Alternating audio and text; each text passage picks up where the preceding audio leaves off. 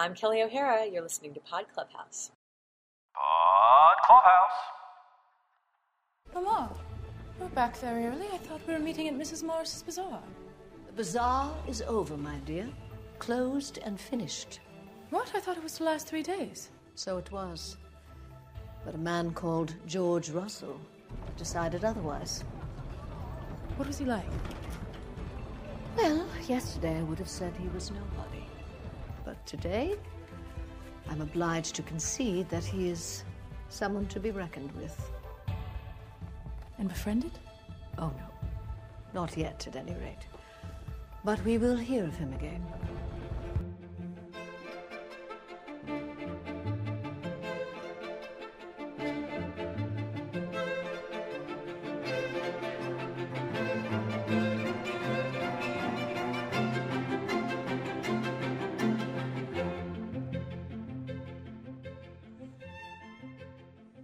Welcome to New Money, Old Rules, the Gilded Age podcast. This is Caroline. And this is Mike. Tonight we're discussing episode two of The Gilded Age, which was titled Money Isn't Everything. Well, we think it was titled Money Isn't Everything. It depends on where you look on the internet. The screeners we're watching actually don't have t- episode titles in them. This episode was written by Julian Fellowes, and like last week, it was directed by Michael Engler.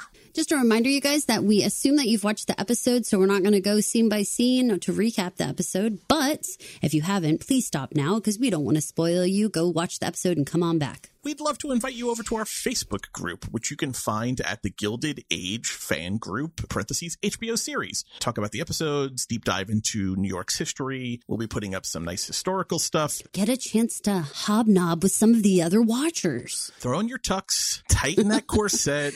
I like how you say corset. I always say corset. I wonder if that's just like a totally corset, maybe northern southern thing. I don't know. I don't know. It's I, a very fancy corset. I gotta tell you, because we had a whole conversation I don't remember if it made it into last week's episode. Valet or valet? I, yes. It's in. I started watching Downton Abbey again. Oh no! And they said valet the whole time. They're definitely saying valet, and that's why I had valet in my head. I know. So, so I'm I'm sticking with valet because now it's definitely in my brain because yeah, I but we're watching... in America, and these people don't speak with like a British accent or anything. So I'm just feeling uh, like, is it valet? I don't know. Actually, have a little Downton Abbey connection here that what? we we have to get Julian Fellowes on the show now because it's the most minor of things, but it excited me so so much. In in the very first episode of Downton Abbey, almost at the very front of the episode, the Lord Lord Grantham, who's like the head of the manor, the head of Downton Abbey, we learn that he's getting a new valet uh, who is coming to start work at Downton. We learn that the reason he's having to come here is because Lord Grantham's former valet has left his service and he's never seen. He is an unseen character. He's only mentioned in this first episode. I think he's got one more mention later in the first season and that's it. His name was Mr. Watson. ah, dun, dun, dun. The Russells, who we know are influenced by Europe and would likely have brought things over from Europe. Their valet, who maybe has a checkered past, is named bum bum bum Mr. Watson. Whoa. George Russell's valet is named Mr. Watson in this show. Now, this show takes place in 1882. Downton Abbey takes place in 1912. So it actually takes place in the future. But who's to say that, that maybe his past that is haunting him here, maybe he runs to England and oh. maybe, maybe it catches up with him is why that he has to leave Lord Grantham's service. I think there is a valid connection between the Watsons. Well, and as we know that a lot of times when it comes to the serving class that it can be like generational. So maybe it's like his father or his son or something too. Yeah, you don't know. Right. It could be generational, very much so. Because he's an unseen character, maybe Mr. Watson was terribly old in Downton Abbey because it would be about 40 year mm. difference because that show starts in 1912. Actually starts the day the Titanic sinks is like the first episode. Fascinated by it. Maybe okay. Julian Fellowes just likes valets named Watson. it's elementary, dear Watson. I don't oh, know. I don't know. Gotta get to this episode episode. We might have to make a drinking game for every time you say valet too in this episode. So go ahead and drink, you guys, every time Mike says valet. Guys, please don't drive because. or ride in a horse and buggy. None of the above. Uh, or take, you know, a brand new train that George Russell may be building in New York. Who knows? A new train station. I, for whatever reason, I really took notice of the opening credits they are fantastic. It Yeah. felt to me like Game of Thrones and Downton Abbey had a baby, and that baby's opening credits were Gilded Age. I was into them. I don't watch a lot of credits. I tend to skip through them. I was fascinated by them. The pacing, the image shots. It did catch my attention because I didn't see them in the first episode. So the second one, I was like, whoa, whoa, whoa, we've got some opening credits up in here.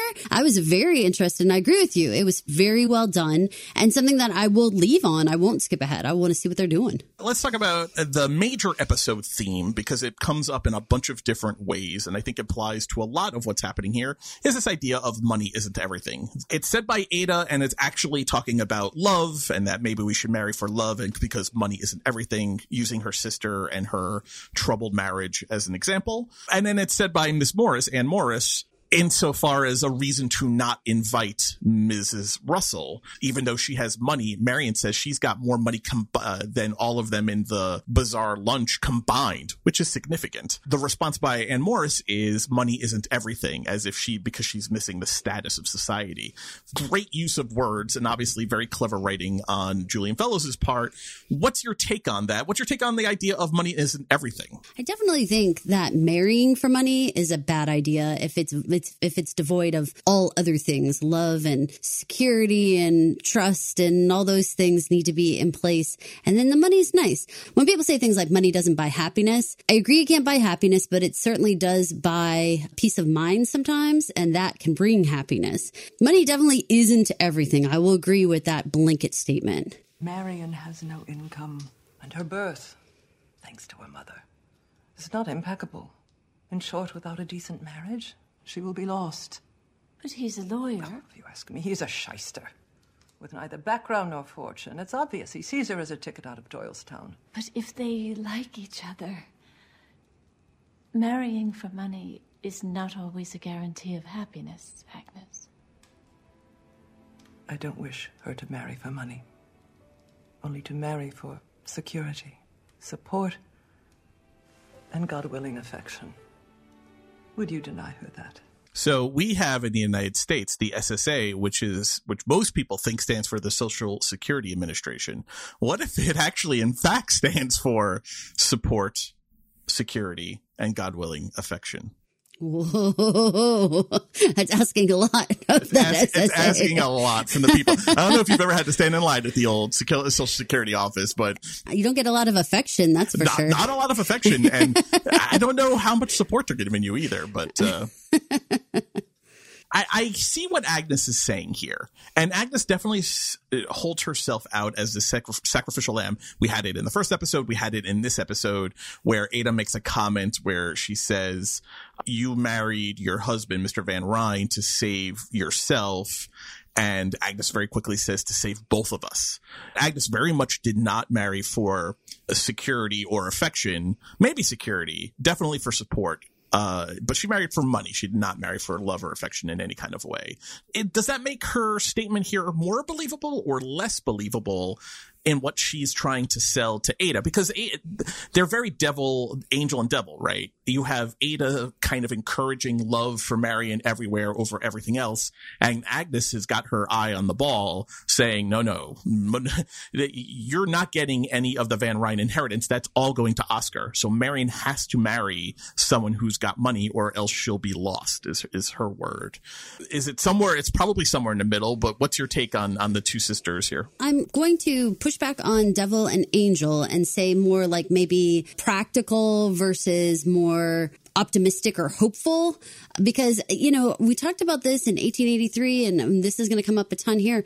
You know women didn't have a lot of opportunity and they are reliant on men in their lives whether it's their father or it's their husband to be able to afford them any type of lifestyle. You know, the reason why we're doing these constant charities for widows and orphans is because women alone can't do everything that needs to be done in order to take care of their family.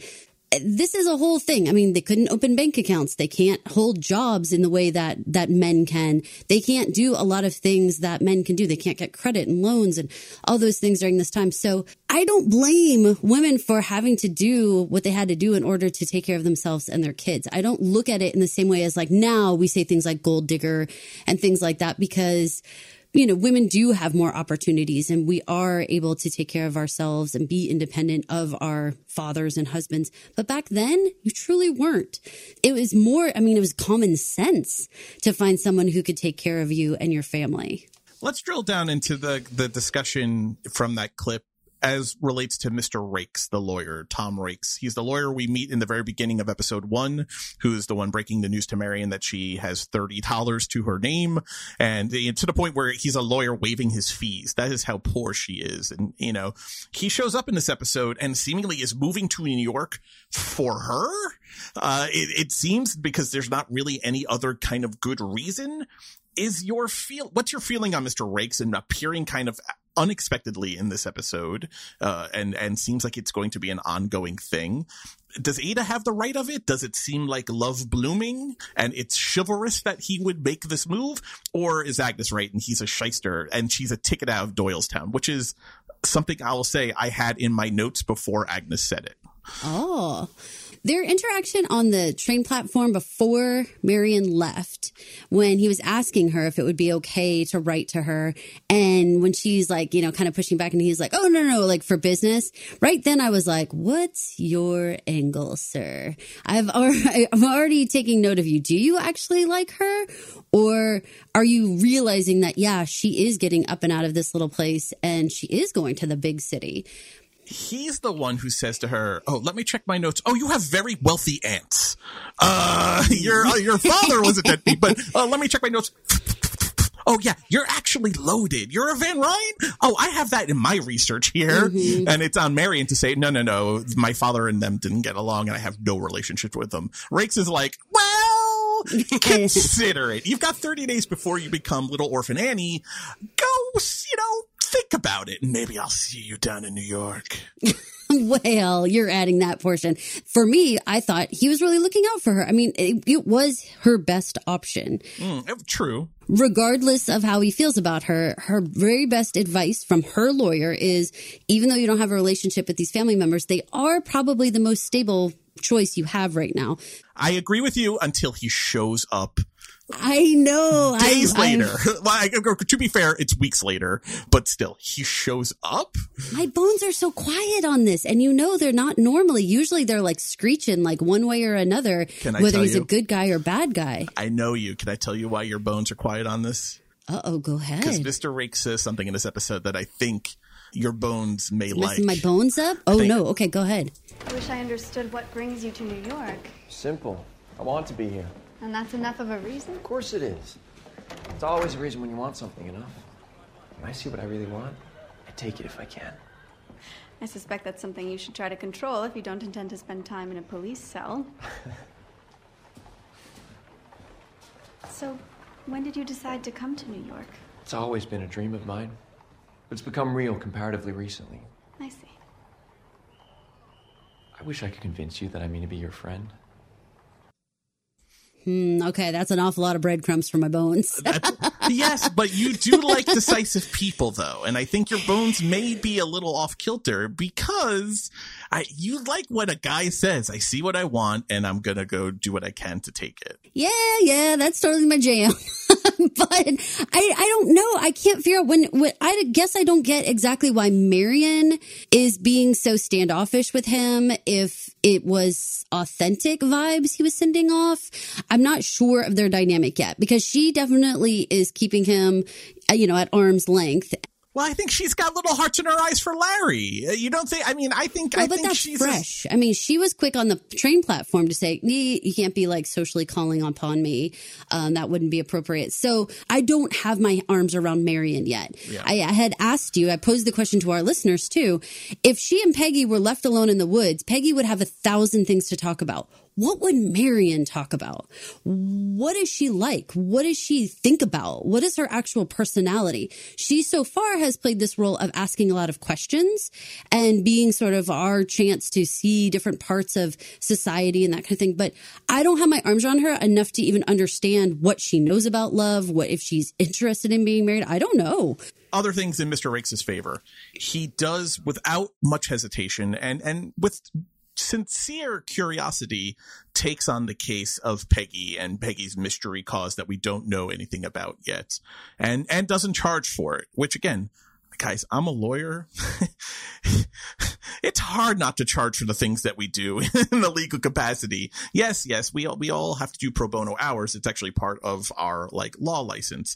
But this guy we've only seen him waive his legal fees. He actually hasn't charged for anything we've seen him do as a lawyer yet on the show uh, which maybe is a little suspicious, but if you, but it depends on your personality, I guess. If your point of view is looking for the best of a person, I think that is something in his favor. He takes on, he goes to meet, uh, you know, Peggy and Marian. But again, I think he's also trying to woo Marian. I'll tell you mm-hmm. what really did work for me and something that I did like that he did in this episode is the whole guidebook thing about the Bethesda fountain and that he has the guidebook with him and hands it to her when he goes off to talk with Peggy. I like that. I like it's a good move. Maybe it was totally calculated. It worked for me though. It What do you read into that? What's your because I can tell you're you are reading something into it. What do you see that little exchange as? He wanted to be he wanted to come off as being knowledgeable that he had all of this information about the Bethesda fountain, the statue in the middle. Oh, it's Angel of the Waters. It's a beautiful if you've ever been to Central Park, it's a beautiful fountain, it's a beautiful statue. It's very mesmerizing. There's always a ton of people around there. When she kind of calls him on it without very much prompting, he admits that he studied up on it to impress her. I think it was all part of the wooing. You know, he's like, look, I bought a guidebook and I learned this piece of information because we were going to meet here. Like okay. I knew this, I knew this thing about New York City.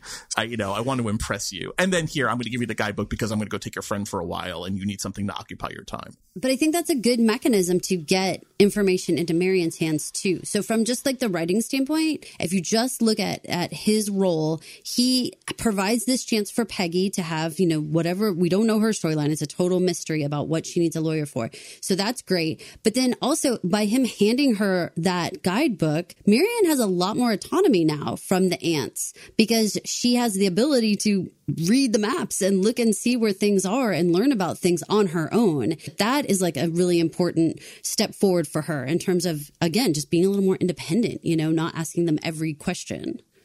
So there's something there that I think that he's providing this outside knowledge that she can't get from the aunts. Well, I think you said it last week. She is she is an empty vessel. We have to have information flowing to her outside of the aunts.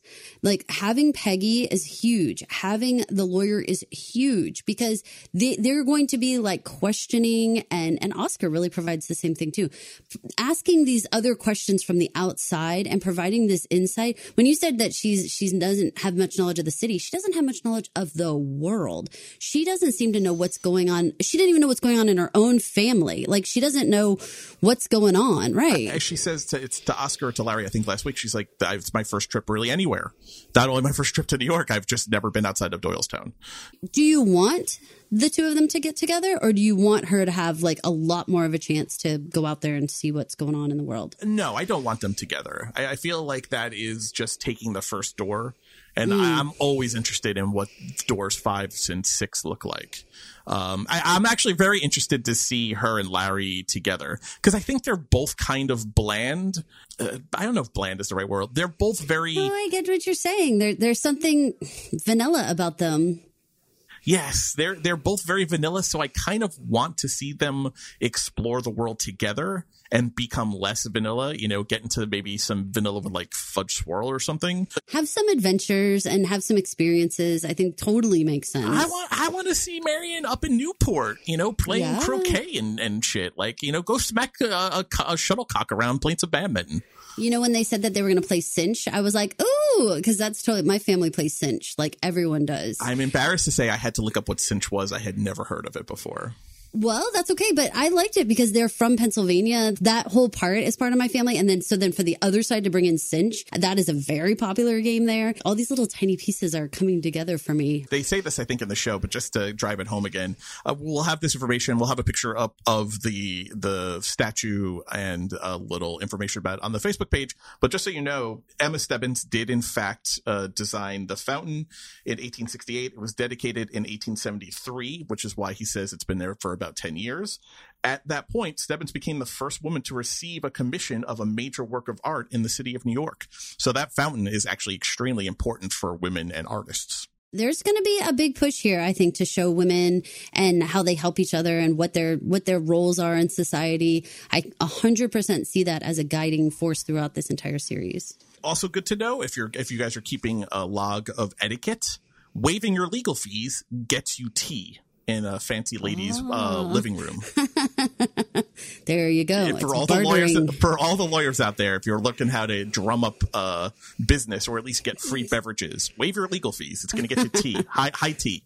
So nice. High tea comes with snacks so really it's like a meal. Yeah are the snacks so great though? I feel like there's a lot of lettuce. teeny tiny. I feel like there's a lot of there's a watercress lot of lettuce. cucumber. Cucumber that's right. And Cucumber. and and weird dill like Yeah, definitely dill. yes, Yes. yeah and, and not bread that i would necessarily pick in the, in the at the bakery.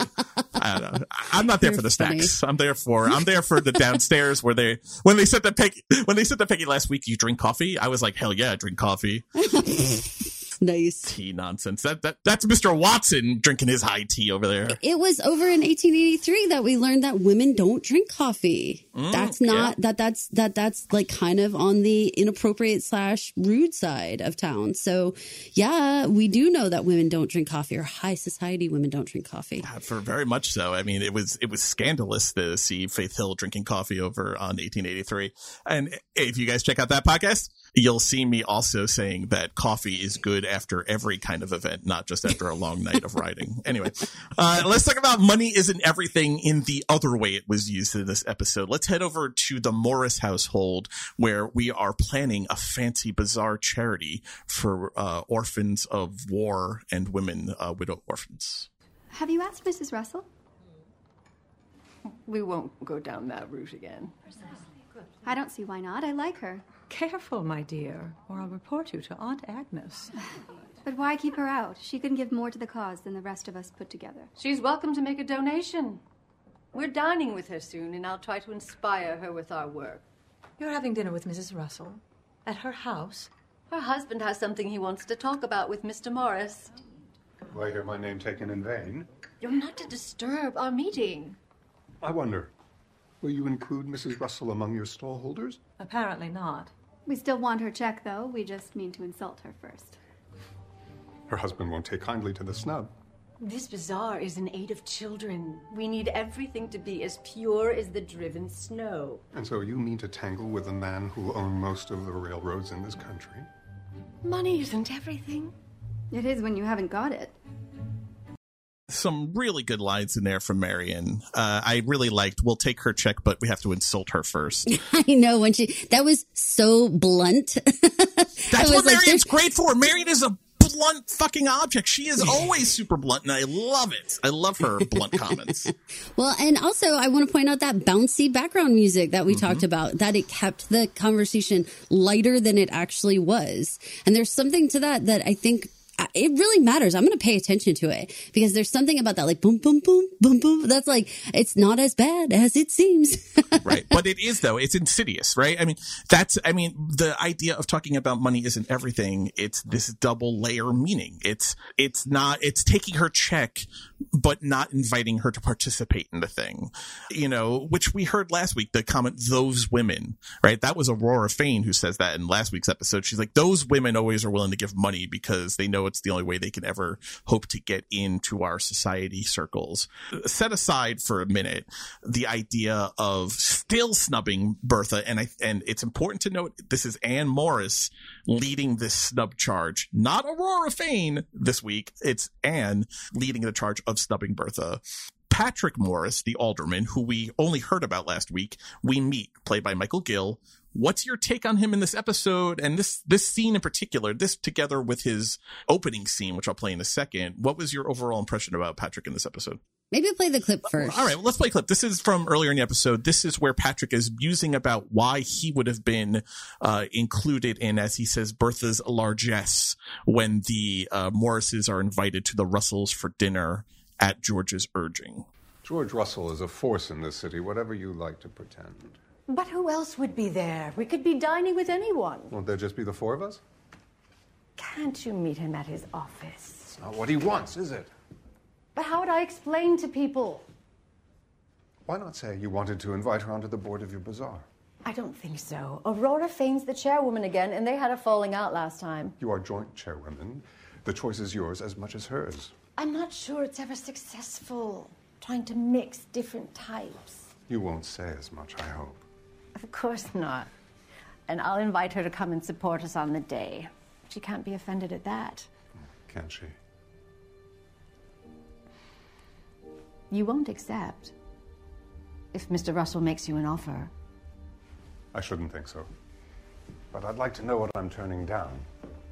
And when Mrs. Astor hears we've gone to their house, what then? Mrs. Astor knows how the world works.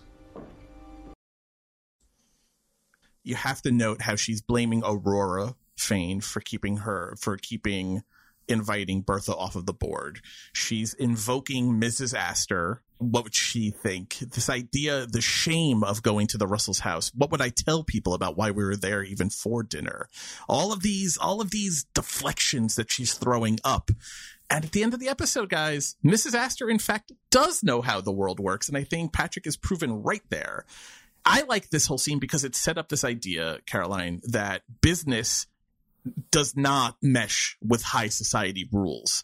They are in fact at odds with each other. And I think if they're at odds with each other this entire episode. I don't know if I agree with that. I think that that they it's kind of more like the the business portion does make their world go round. He's like begging them to just make the social portions easier because they have to attend these things. He she continues to push back against him though. That's what i'm saying that they're at loggerheads. Eh, he is getting incre- he gets increasingly angry at his wife. It's like three times they have a conversation. I mean i don't have the clip but he says aurora never would have protested not using the ballroom after the armory fell through. He finally calls her on her bullshit, which I have a whole theory on anyway. But yeah, I mean, I think they are at loggerheads because they're sticking, the women are sticking so fastly to Mrs. Astor and her rules and this perceived idea that they have to live by them. But let's compare this couple and this conversation to last week's with George and Bertha and how much praise we heaped on George for not downplaying the importance of what was going on on this in the social circles and that it is in fact at the social where business deals are made. He understands that. And now here we are having Patrick saying, it doesn't matter, just invite her, who cares, blah, blah, blah, blah, trying to act like that's not how it goes down. Like, even though he's saying it, he's saying business is more important, like, cut it out. George gets it on in a different way. I'm not going to downplay the social part. You be like a fierce animal, get that, get this all done because you're right. This is how it goes. So I'm saying it's not at odds. Patrick's making it at odds, but I don't think it actually is. Here's the thing George knows his wife is on the outside looking in. Mm-hmm. It's a very different position than what Patrick and Anne are. They're on the inside, and their only thing is, and Anne's only thing is to stay on the inside. She doesn't want to wake up one morning and find that they moved her bunk out into the yard. But then how can Patrick say it's not, it's like, just knock it off. Don't worry about it. Just eat with whoever. They, everybody's kind of agreeing on how important it is, but Patrick's not really. Well, George, remember George. George doesn't understand either, though. He keeps saying, "I have more money than God and all of these people combined. I don't understand why you're putting this through this." He is being supportive of his wife because he wants his wife to be strong and forceful and get. If she wants to be in this society circle for whatever reason, then that's what he wants for her. But it's not because he wants her to be in the society circle. He just wants her to be happy. And if this is the thing that she decides that she needs to be happy, then he wants her to be a goddamn lion and go out there, you know, and and and rip throats.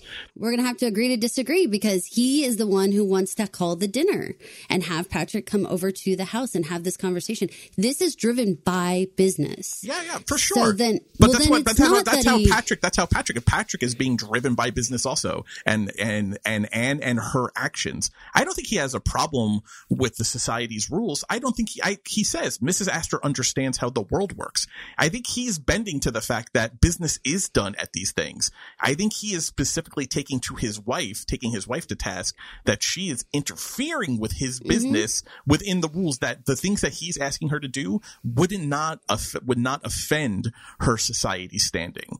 That she has she not Aurora, it's she who has it seems the personal snit with uh with Bertha and is the one who's actually offended. Which which if you go and then replay last week's episode where Aurora and and meet Bertha and Gladys for the first time. It's an interesting twist, whereas Aurora seems very motivated by just fear of her aunt above all else and has drank the Kool-Aid. She very much buys into these I am better than you because I am on the inside and you are on the outside. Like you said, the 400 are those who can fit in her ballroom, her ballroom. And they're the 400 who rule the business as well. They, they're hand in hand. They're no longer the ones who rule the business. They're Yeah, the ones they who were. Yes, we're going through a transition, but society and business hand in hand. You're right. Russells are trying to bust into this, and that's where we're getting these at odds situation. Right. I, I mean, the clip. I love the fact. The fact that the clip that he says George Russell is a force in the city, whether you want to admit it or not. Very practical. I really liked Patrick in this episode.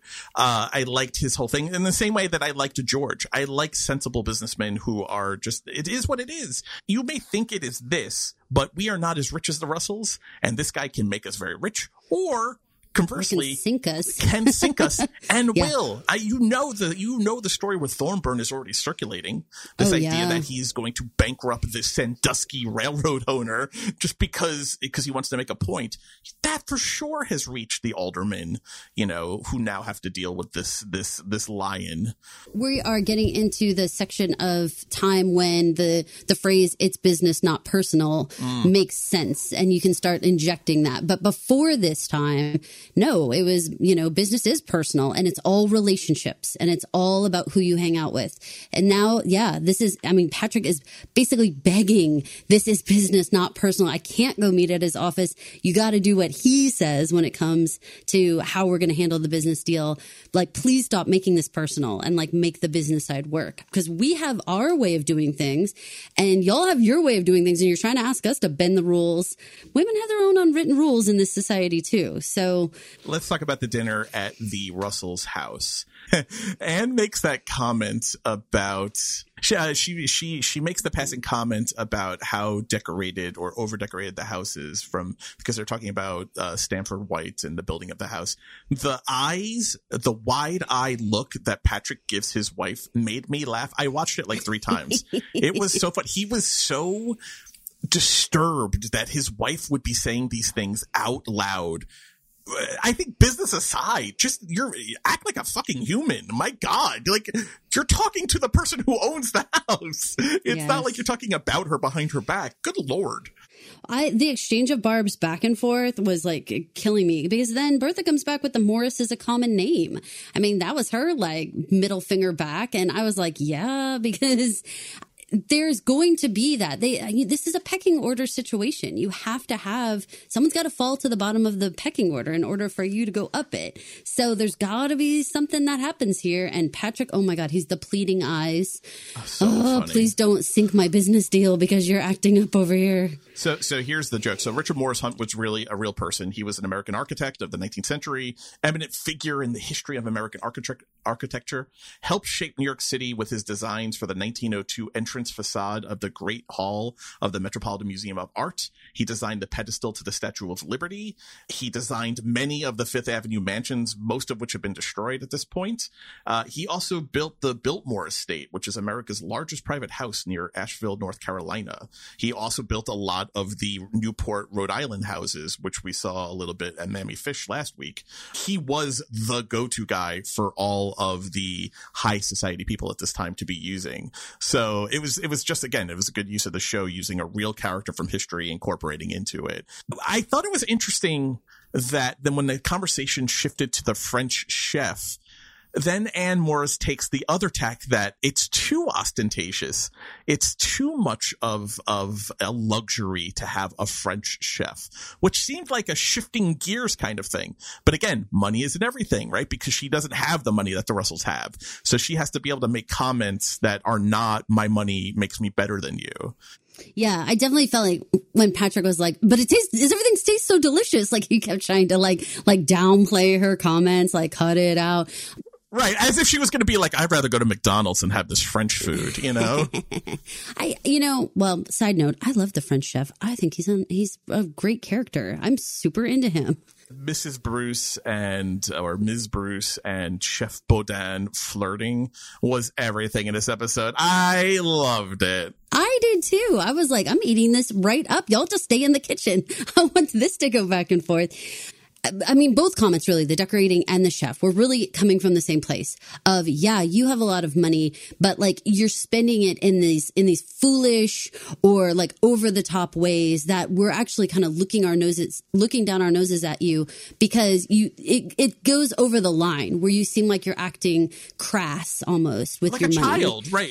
Oh yeah. Oh oh oh. yeah, yes, I'm going yes, that yes, way where. I'm like, you know, there's a certain level of luxury where then people are kind of like laughing at you that you're you seem inappropriate almost that's what she was trying to do but it didn't work because the food was delicious the house is beautiful like it was falling flat she just didn't really have anywhere to go with her comments you know years later, just to talk about ostentatious and using your money, you know, in a childish way for bad reasons. So, uh, Mrs. Astor and her nephew, uh, he's Astor the fourth.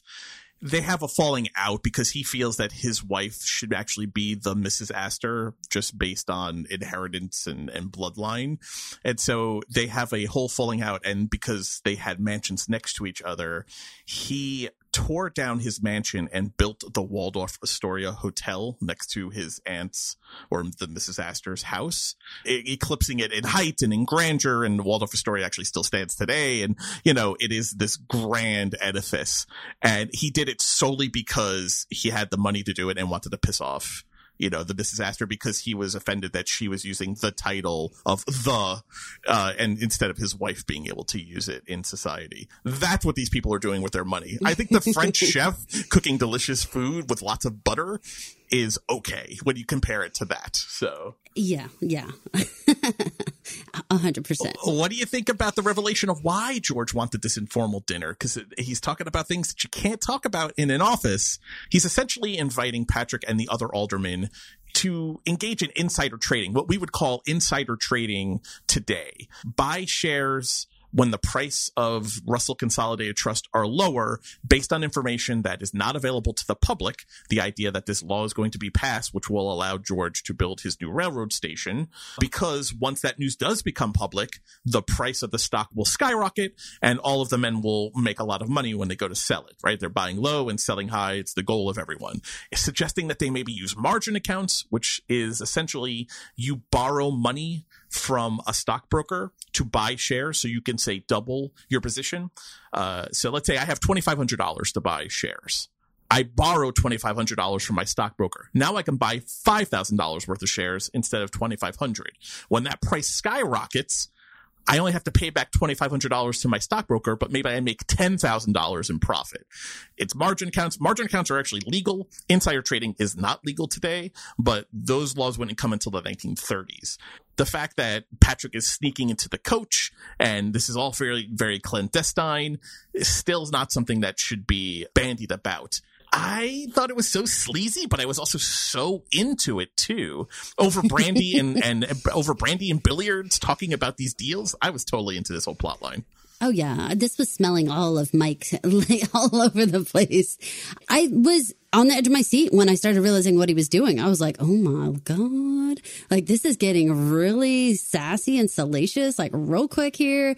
I loved it and I loved that the that I 100% understood what his business dealings were and I really get why a lot of this stuff has to be happening in this social sphere and why it can't be done in the office all the time, which again helps me understand why it's very important that Bertha can have dinners and things like that over there because he plans to talk about stuff you can't talk about in the office. So, very good backing on why their social standing really, really does matter. So, Mike, a lot of people are going to be like, oh my God, are they going to be in trouble for insider trading? The fact that he's getting in the coach and, you know, there, he's, he's essentially bribing the alderman to pass this law. Oh, for sure. I'm sure that was against the law. It wouldn't be insider trading as we know it today because that law wouldn't exist for another 50 years. So it's probably more manipulating the, uh, or bribing. I think bribing has always been illegal. It's probably more about bribing the alderman to pass the law. Which is frown face everywhere all the time. Which is, which I'm sure even in 1882 was illegal. What we know as New York City wouldn't come to existence for like another 20 years. So this is still very primitive society insofar as laws and organization. It's just Manhattan and the Bronx. That is New York at this point. let, let's get to the bazaar because the entire charity itself, the way it comes off, it, starting with Bertha realizing that the bazaar has moved, the armory does fall through, which is kind of predicted several times because it's offered several times that they can use her ballroom. Everyone says it in this episode. Bertha says it. George says it. Patrick makes a plea with his wife to please use the ballroom. He kind of wants them to dump the armory from the outset and then switch right to the ballroom. They don't. When the armory falls through, they move to the Fifth Avenue Hotel. Bertha throws her tray. What's your take on the armory falling through? As soon as they said the line about if the armory is double booked, if there was an issue with the armory, then come over here. And that was like the offer. It seemed very likely that the Russells were going to pull the strings to make there be a problem with the armory. So I am going on the assumption that they did something. They went and paid the armory. Maybe they even booked the armory and paid more, said, we'll pay more for this night, whatever they're doing those three days, and created the problem. And then when she reads it in the paper that now we've created this problem and they still aren't choosing the ballroom, they're going to pick a third location. I mean, she was warranted in throwing that that tray because my goodness, she's very invested in this making this work. I didn't know what they were going to do next, but I knew they were always going to have another plan C. Did you think she pulled strings because they didn't explicitly say that? They didn't explicitly say it, but she makes like these eyes when it first comes up in the ballroom right after dinner uh, that made me feel like she was going to do something to get the armory to fall through. I think the idea that they have to switch from the armory to somewhere and then not to her ballroom, even if she didn't manipulate strings, was probably be enough to upset her. But I think if you think about it from the point of view that she definitely did something to make the armory fall through, spent some of her husband's money, or even George went and did it himself, and and booked the armory, maybe paid them more money so that they would not be able to use it for the bazaar charity then they didn't call her after everyone, including Patrick. I mean, she's thinking Patrick Morris says that we should have used the ballroom. She thinks this is probably a done deal. They can't get out of it. It makes no sense. They're going to go spend thousands of dollars to move to this other location when I'm offering it to them for free. A charity Right, cut the profits of the right. charity. You're cutting like, in. oh you're my you're you're Lord. willfully cutting into the profits of the charity just to take a dig at me. She's thinking, no way they're going to do that. I can't be such a leper that they're going to do that. And then she is, and they do.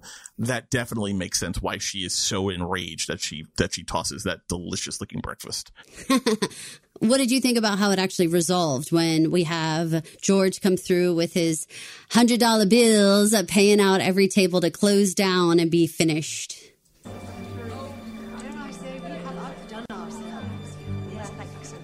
I pulled the clip there because you have to listen in the back. I think that's Aurora and Anne talking. They're patting each other on the back about how well they've outdone themselves. I started the clip there because I think it makes George's uh, George's drop the mic moment here even more delicious.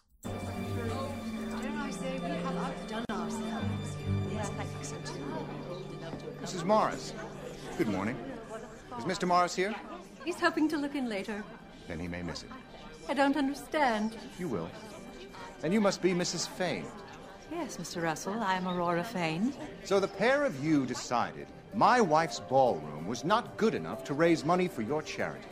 Mr. Russell, there's no need. How much money do you hope to raise over the next three days? I suppose I'm hoping for thirty or even forty dollars. Here's a hundred dollars. On one condition. What? That everything on the stall is delivered to my house on Fifth Avenue within the hour. This is my card.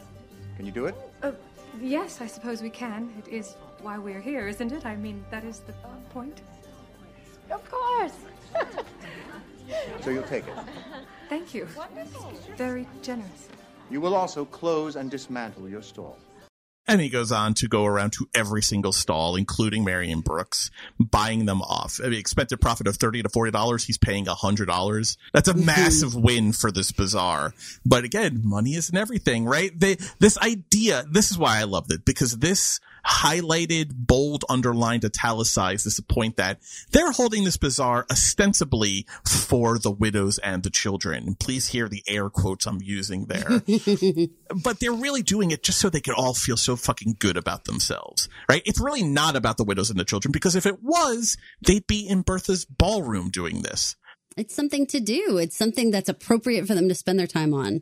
Right. It's it's all about it's really all about them and and and so they can look around each other. Oh, we've really outdone ourselves. Oh, you I shan't say we have. Oh, you shan't. Oh, you shall. You know, and so I want to be able to go around places and say that things are well and truly open. I think this is something I'm going to start doing. I'm going to be at Dunkin' Donuts at 4 a.m. and be like, this Dunkin' Donuts is well and truly open. because I was really into Mrs. Astor opening up the bazaar. That was really funny. I, I, I, think it's something I'm going to start doing. Guys, you may hear about a guy in New York doing, t- pronouncing things well and truly open. That's me. I'm super into it. But he reveals the lie, the duplicitous lie of this thing so wonderfully. The elevated voice. I mean, he's standing in front of them and he is shouting, my wife's, you know, ballroom was not good. You know, it, there's nothing subtle here. And he's just like paint varnish, stripping away all of their bullshit. And I was, I was standing up doing the Arsenio Hall, like, you know, like the dog pound, like cheer from like the night. Like I was so into this scene because these people are fucking horrible. And I want all of their nonsense and bullshit to be stripped away and revealed. When Marian starts calling him Sherman to Larry. Yes. yes. I, she, cause it's not just one. She says it, I think two or three times. Oh, she does. Uh, I loved it. I was like, that's exactly right. He is Sherman marching and, and except for burning fields, he is burning down the bizarre patriarchy or matriarchy uh, of this nonsense. You know, I, I loved it. I loved it, loved it, loved it.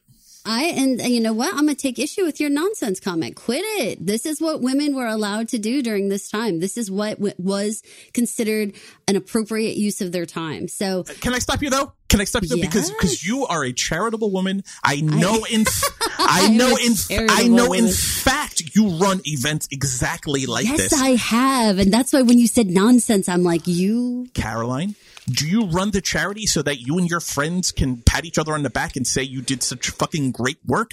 Or hmm. do you run the charity events you do because you actually, in fact, want to help them things that you are running, raising money for?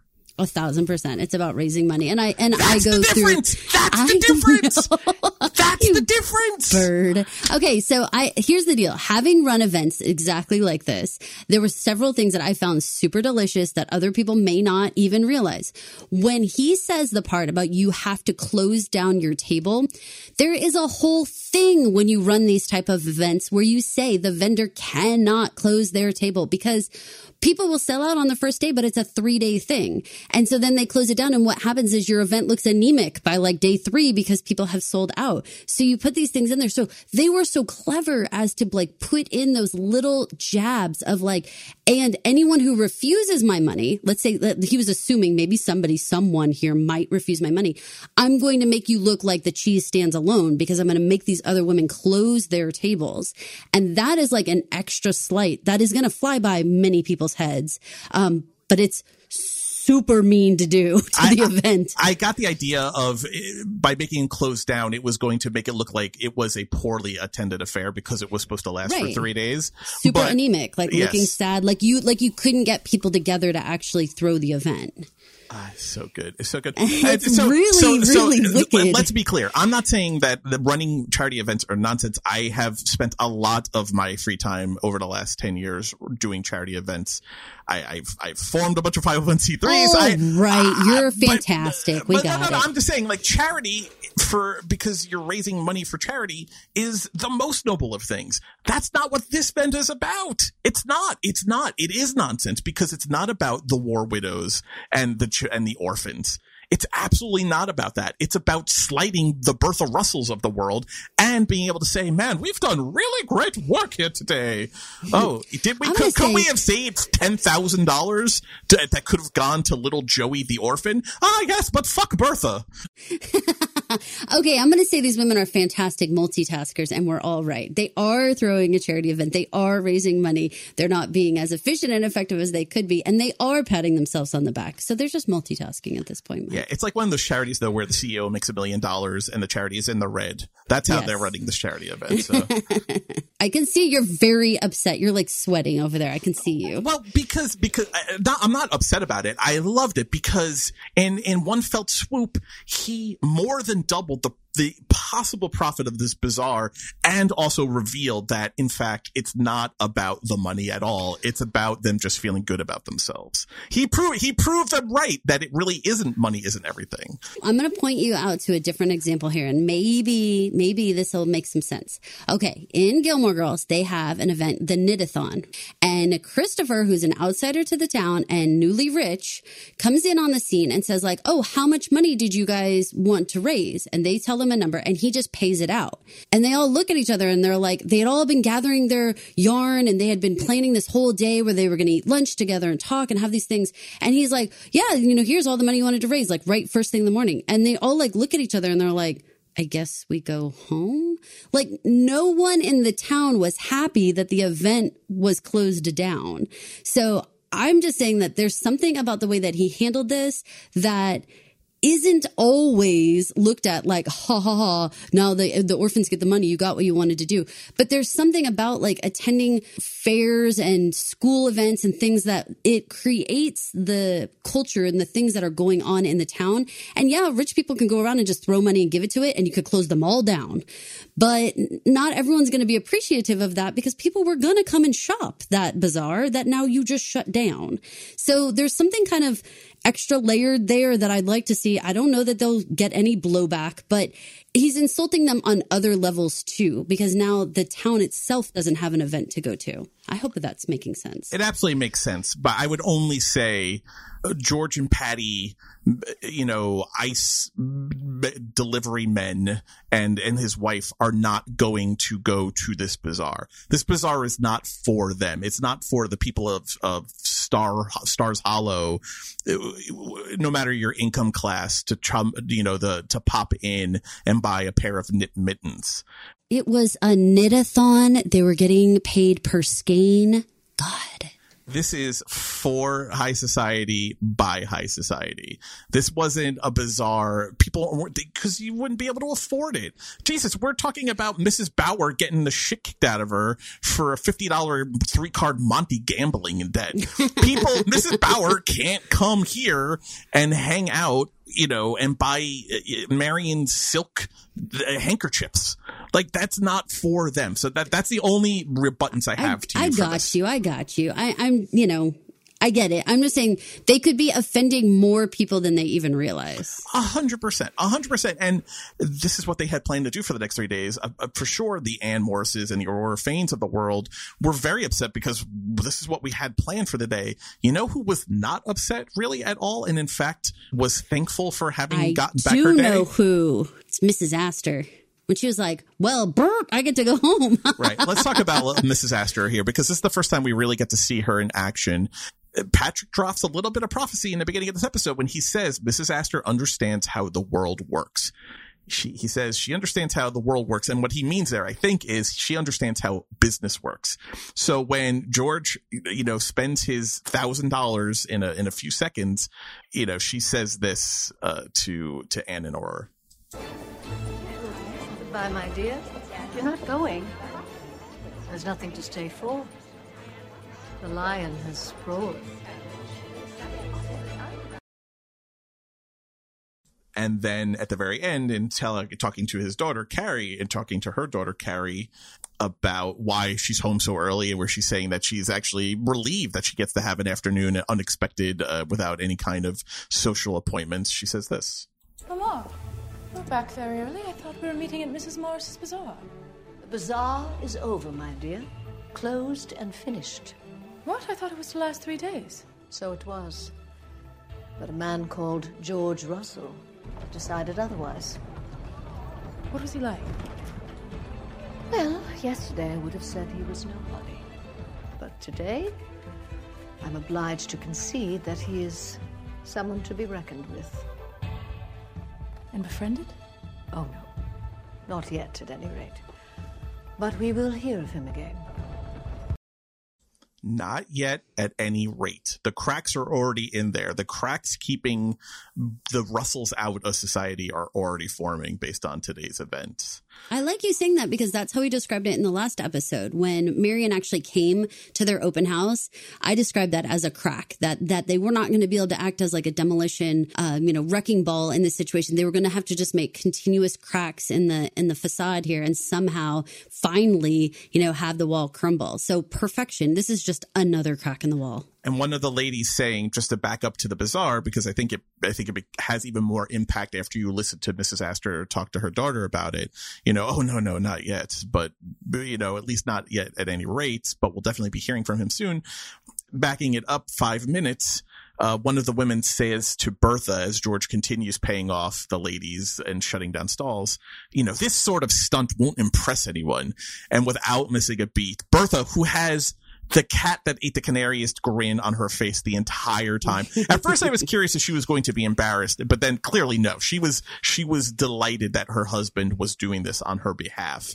She says, "My dear, this sort of stunt impresses everyone and very clearly impressed Mrs. Astor, reluctantly maybe, but very clearly impressed her. I mean, there are being disruptors on the level that gets her attention and affects her day. That's big doings. Who likes uh, big and bold moves? Everybody. uh, I want to I want to give a little hat tip to the show because there's a great little detail at the end of the episode as Mrs. Astor ascends her well appointed staircase to her room or one of her rooms, I'm sure. The camera flashes up and there's this ginormous portrait of her hanging on the wall. Mrs. Astor had a portrait done in 1890 by an artist named Carolus Duran. It was painted in Paris. It's actually currently held by the the Met in the city. This portrait of Mrs. Astor used to hang in her ballroom.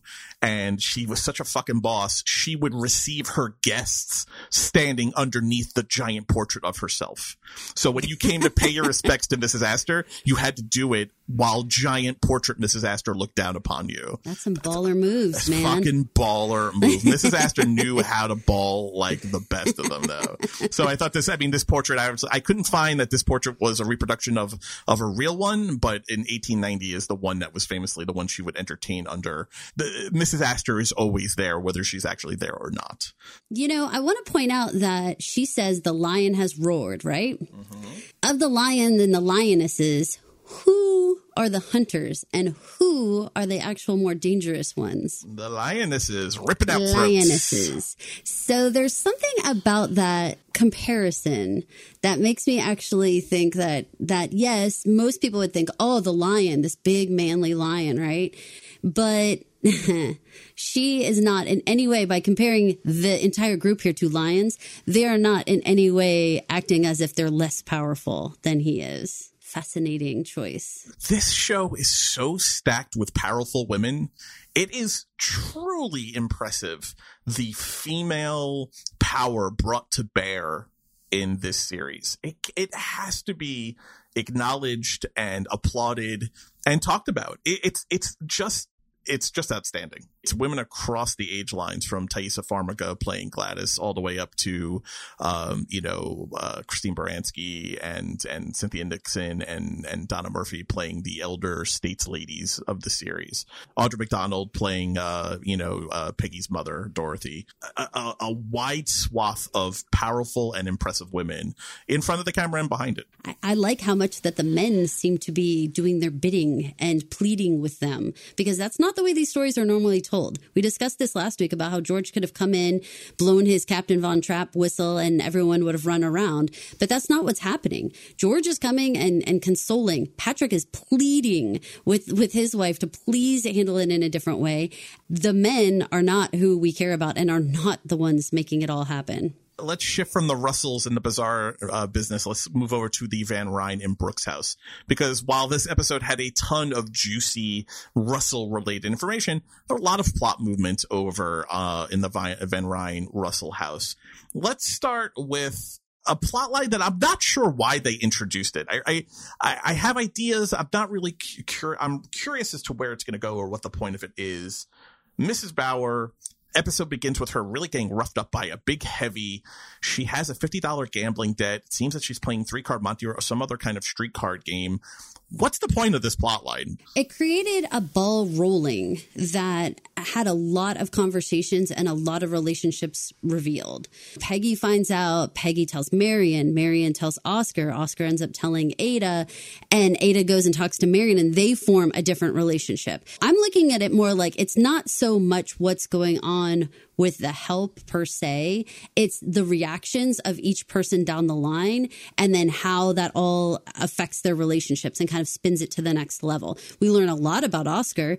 I know everything about Oscar and, and Ada's relationship now. I mean, he spilled the beans right away to her. I didn't expect that. I would have thought he was going to be this like, you know, kind of, I don't know, like Eddie Haskell-ish that would never tell her what was going on. But now it turns out, no, he, he did tell.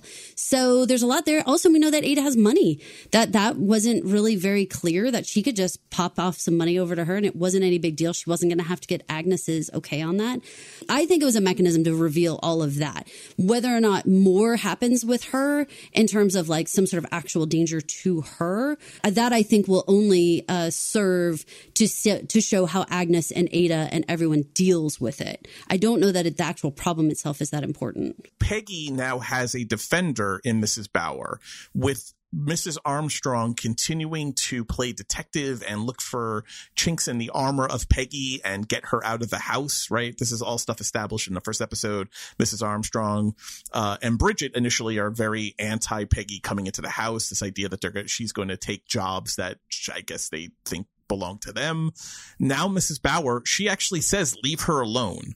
She actually she actually steps up to Mrs. Armstrong and defends Peggy, which is interesting. Also, you have Peggy talking to Bridget, right? Because Mrs. Bauer is so embarrassed she can't admit to Bridget what happened. She leaves it to Peggy to do. So that's even bridging some of that divide between young Bridget and Peggy. So this plotline had, I think, the unforeseen or maybe maybe expected consequence of giving her allies downstairs against Mrs. Armstrong's continued reluctance to her being there. Yeah, I 100% agree with you. I think I'm seeing a good pattern here with the writing. It might not be so important what the little initial ball rolling is. Like I'll give the the parallel example of having Marian's ticket be stolen on the on the train platform. It's not so important that it got stolen. What's important is that that created the the relationship between her and Peggy, which then created the the relationship between Peggy and Agnes. Like it's all about that. And so I don't know that we ever need to worry about about what that initial ball rolling is as much as it seems to me that that's how the writing works in this show. And I'm only on episode two, but that's my guess this is a question mark that we can't really answer, but I'm curious what your feeling is about Peggy and her myster- mysterious need for a lawyer. And and factually, I think it's interesting because we talked about a little bit about pe- whether Peggy or whether Peggy's parents, the Scotts, Dorothy and her as a yet unseen father, have money. Now, Peggy says she can't use a colored lawyer. That's her her language um, because any lawyer uh, in I guess seems like the Northeast is going to get back to her father that indicates that her father is some kind of man of means and or of note. If any lawyer is going to report back to him, he's someone worth reporting back to. I think that's an interesting breadcrumb for the show to drop. But even more tantalizing is what is this mystery? Does it have something to do with her writing? Does it have something to do with money and finances? Any idea on what's picking up there and anything about this plot that uh, intrigued you?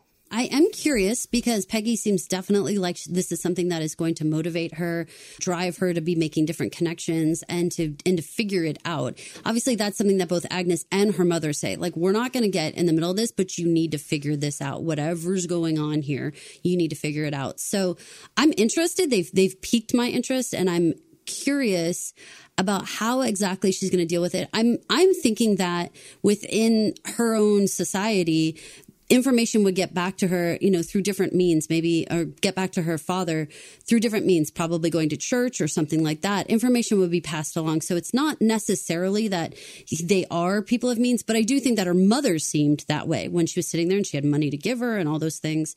I am getting that vibe.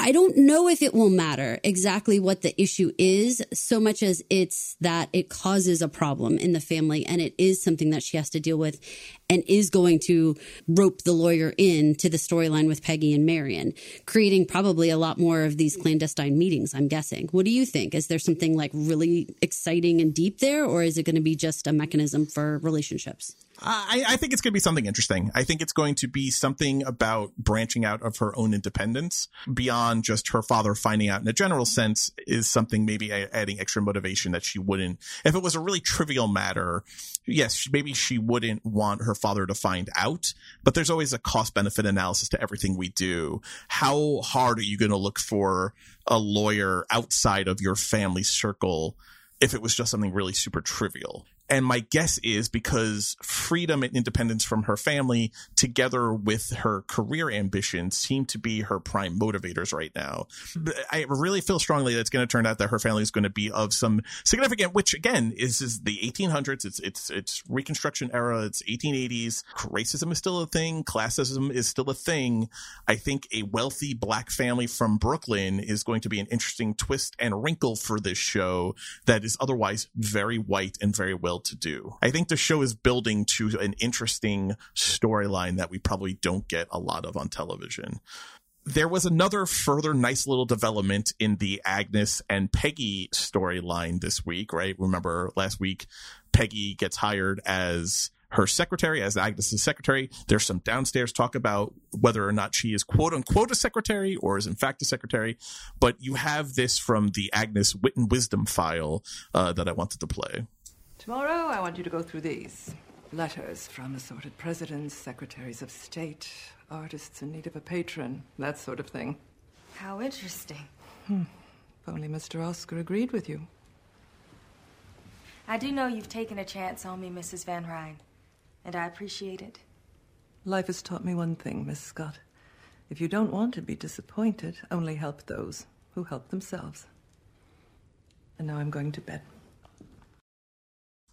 a lot of Agnes ending conversations by sending people to bed or going to bed herself. I like that about her. I find I find bed to be a very definitive end to the night. no more arguing. It's nighttime. We can continue this in the morning. I, I, am I am done with this conversation for now. I need to go to bed. to bed, I said. So not to get Dr. Susie in. I love that. I love this idea of you know I to avoid disappointment. I help those who help themselves. It's smart. It's good wisdom. The aunts have good wisdom.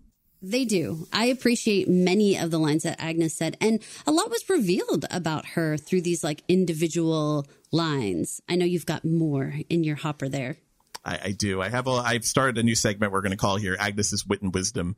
It's going to be because she says so many funny things or scathing things that don't necessarily, uh, you know, aren't germane to specific plot points, but I just enjoy them so much, so I am carving them out. So you mentioned Oscar, and uh, and speaking of Agnes's wit and wisdom file, there was a great exchange between Oscar and Agnes. I want to play the clip, but then I want to talk about Oscar because it, this clip rubbed me a little bit the wrong way. New York is a collection of villages, my dear. We know the people who live in our own village. But not the ones who don't. The Russells live in your village, Mama. I could throw a stone from here and break their windows. Don't tease me. I'm not. I'm stating facts. I'm not concerned with facts. Not if they interfere with my beliefs. I give you prejudice in a nutshell. No, stop talking to yourself and ring the bell. I'm going up to change. I doubt it, Mama. I'd say you will come down again without having changed at all. Burn. and he gets he gets that. And he, I I couldn't I could I didn't even try that hard, but I couldn't get Ada's little. like she was so amused by it. Oscar is very winky and very performative for his aunt uh, uh Ada and for Marian. Oh, for everyone, I think that's just like his whole mo. I found it very off-putting in this episode. I, listen, I don't want to talk smack about anyone, but I don't like, I'm not a particular fan of Jimmy Fallon and his comedy, especially his night show hosting duties, because he's always winking and always like, see what I did there? See what I did there? And very performative. Mm. I don't like that. I find that very insincere because you're not, you're, you're, you're trying to make me laugh too hard or you're trying to show me how clever you are. Oscar feels like he's trying very hard to show everyone how clever and amusing he is. Just be clever and amusing. And if you are, I'll understand it. I don't need you looking at the camera and winking for me. So far, I'd actually found him very funny, just as Gladys says that she did. That's that's exactly why I was so surprised that he actually told Ada what was going on and that he was going to give the fifty dollars and all that kind of stuff. Like if you were just going to be funny and clever or make deals or whatever, then keep it to your own self. Like he's got loose lips, you know, and I didn't realize that until all that. And then, and then I'm agreeing with you wholeheartedly. Like, oh, you're just somebody who's a hundred percent going to be like, look what I did. Always. See, it always. I mean, if you're standing next to him, your your ribs are going to be sore because he's always going to be poking you with his elbow. See what I did there? See what I did there? As relates to the Ada thing, I don't know how much is it that he has loose lips or that Ada has the same relationship with Oscar as she's as she's fermenting fermenting with Marian, this fairy godmother, I'm the one you could speak to. Marian says, uh, you know, refers to Oscar as a fortune hunter and then says, Can I even say that to you? And Ada says, You could say it to me. She's building this very safe space vibe. I mean, the way she says, I realized that there was something going on between you and Oscar. So after dinner, I cornered him and he gave it up immediately. She also has like a little bit of like the bare bulb interrogation aspect to her. But I think that is probably a result of a lifetime of being the safe space, right? It works both ways. When you have always been the one you can tell to, I think it's easier to get the good information out of also. I, I can see that. Yeah. And that definitely, I feel like Oscar, you know, had Ada as the soft place to fall between him and between her and his mother. Agnes has to be a long day as a mom growing yeah, up. I would Yeah. run to Ada every time. So yeah, I see that they could have a good relationship where he'd share info. Uh, let's talk about playing fairy godmother to Marian. What's your take with this whole? Uh, Ada comes up and she says that she will in fact pay the fifty dollars, which dashes Oscar's hopes of getting the extortion lunch sitting next to Gladys out of Marian. Come to me next time. This advice of come to me next time, and then also expounding on it and really opening herself up, saying that she had a different growing up. She had a different experience with Henry, Marian's father, growing up than Agnes did, and the resulting of Henry leaving them penniless affected her in a different way than it affected Agnes. So, in fact, she did not hate Henry in the same way Agnes does.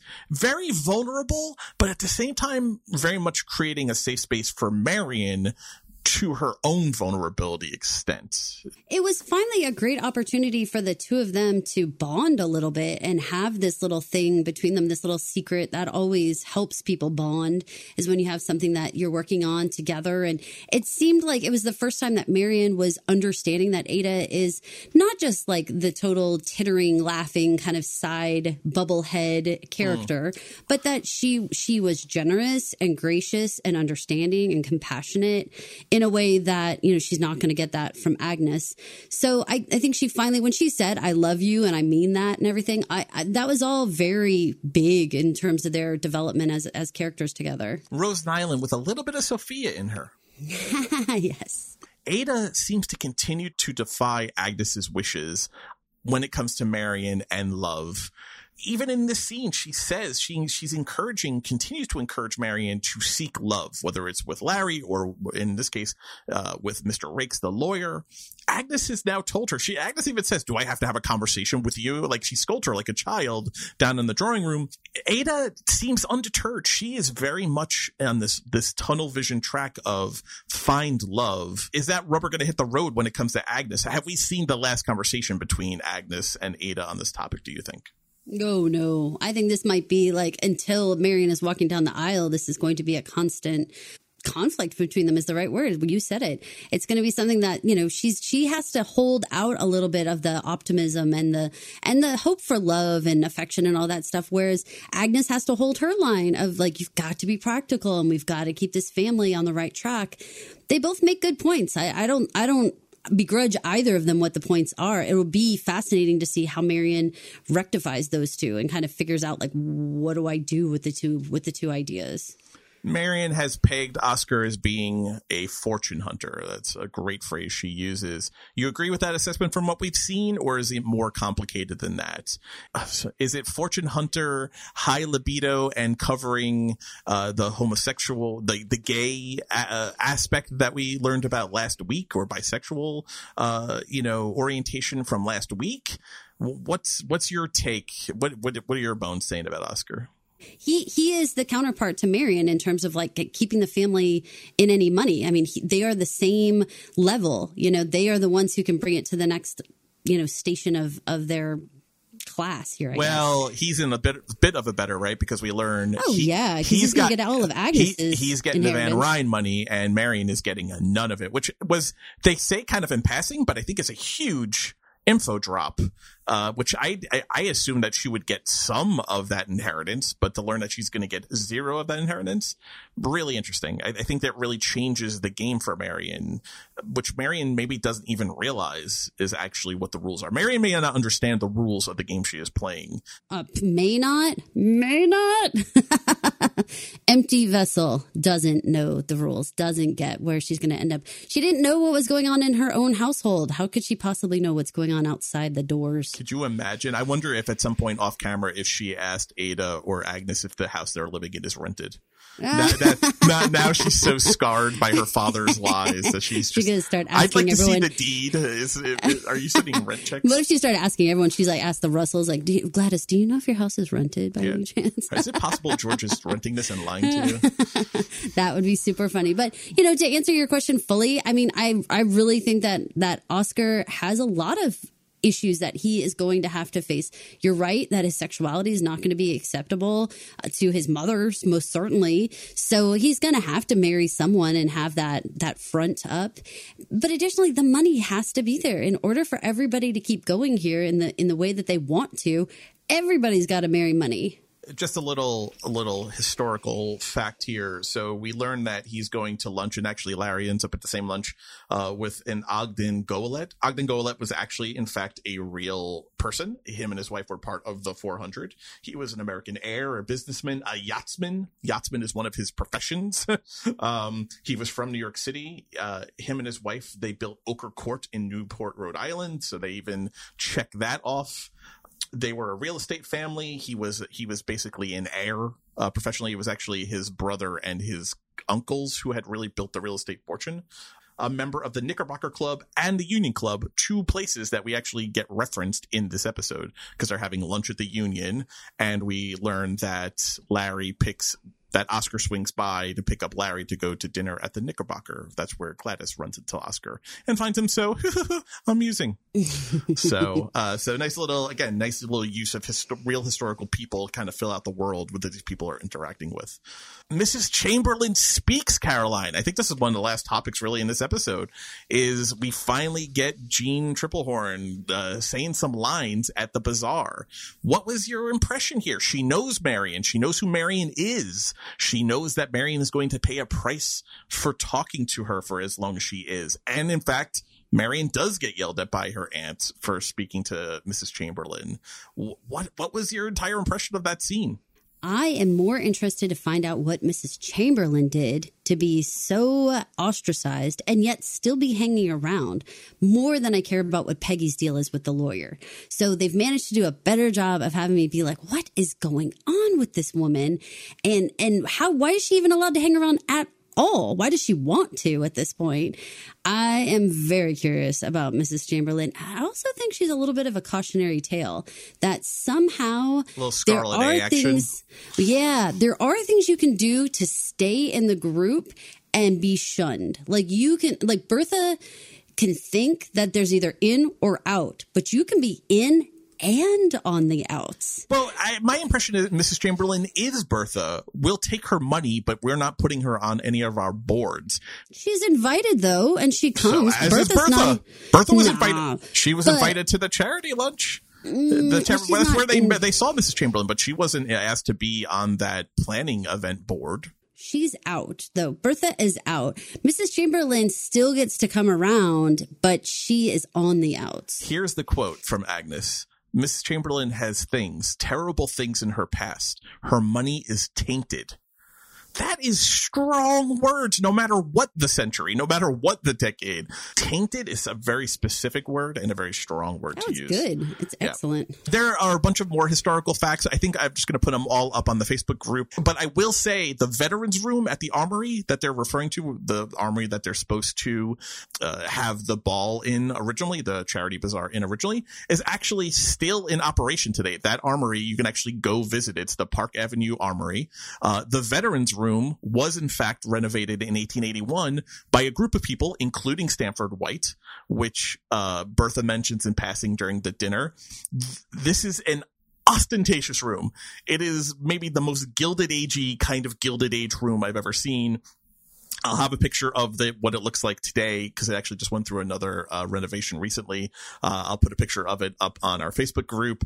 Go check it out. It's a fascinating little story. the The armory itself, it was called the Silk Stocking Armory, Caroline, because most of because armories were you know places where you know guards would national guards would like assemble but it was a place where munitions were kept. That's why there were armories. So there was called the silk stocking armory because most of the members that made it up were from high society. So these were these were men who were not necessarily going to be going to fight in the trenches of any possible war but traded the armory more maybe as like a place to lunch than anything else. Sounds like it was a clubhouse. Yes, and the veterans room was the center of it, where they were supposed to have this event. It's it's quite the room, so definitely go check it out on our Facebook group. Okay, Mike. Well, we're two episodes in to this series, and they've been dense episodes with a lot of information going. What would you say is your number one question moving into episode three? Mm, I, I really want to know more about this Peggy. Peggy is fascinating to me. I I think it's a credit to Denée Benton. I think she's doing such a good job with the role. I'm really interested to see what this storyline is and learning what her place in the larger story is going to be. But I also really want to see what the business uh, side turns into. You know, the Penn Station was built by a robber baron railroad tycoon, but that doesn't open until the early 20th, uh, 20th century. Uh, Central, Grand Central Station or Grand Central Terminal was the actual name. As we know it today, isn't in existence yet. There's the Grand Central Depot that's in New York at this point. So I'm curious what they're basing this new railroad on. I want to see how this all comes out. I'm curious to see if it blows up in George's face or if in fact it is the key to the kingdom that eventually actually lets them in because the guy who builds a railroad station is going to be hard to continue to ignore from high society. My own interests, I'm very interested in the business side of it too. Mrs. Chamberlain, I want to know what's going on with her. I want to hear about this tainted money, what she did. And I really do think she's going to be playing the secret mentor for Marian. You know, is going to be feeding her information and showing her another side that is going to continue to be, I think, pretty riveting. I'm curious about what she's going to bring to the table. I really liked after this episode, really liked your secret mentor prediction because she says, I wish you would call on me. And then she Mhm. says, and then she realizes that the aunts are watching and she says, I'm sorry, I, I apologize. You're going to pay some kind of price for this conversation. The invitation has been laid and Marian just needs an invitation for her to go track something down. So really interesting how Miss Chamberlain seemed to be zeroed in on Marian, right? She was giving her eyes, making eyes at her Oh man, she's fresh meat. not Come in a sexual way, but she was. I mean, at the at the bazaar at the charity event last week, Miss Chamberlain kept looking up at her specifically. Maybe it's that she knows something about her connection and the Van Rhijns or the Brooks. You know, she has got information that Marian needs to know desperately. This my was my feeling. I'm very much looking forward to episode three. This is Caroline. And this is Mike. Guys, thank you so much for listening to New Money, Old Rules, the Gilded Age podcast. Please head over to Apple Podcasts, Spotify, Podcasts, or wherever you listen to podcasts and rate, review, and subscribe. And while you're there, if you could leave us a five star rating, that would be fantastic because you know what? I'm sitting over here and I'm holding back the tide of the Vulgarians just like King Canute until you guys leave us a five star review. While I am struggling, trying to hold back the tide of Vulgarians that threatens to engulf us, I feel like King Canute. Thanks for listening. Thank you for listening. This has been an original Pod Clubhouse production. Pod Clubhouse is a podcast network dedicated to encouraging collaboration among podcasters and friends to bring a fresh voice and diverse perspective on a wide array of content. Please visit and leave a comment for us at podclubhouse.com. Rate, review, and subscribe to our podcast feeds on Apple Podcasts. Follow us on Twitter, Instagram, and Facebook. You can find us at Pod Clubhouse. Our DMs are always open, and we'd love to hear from you.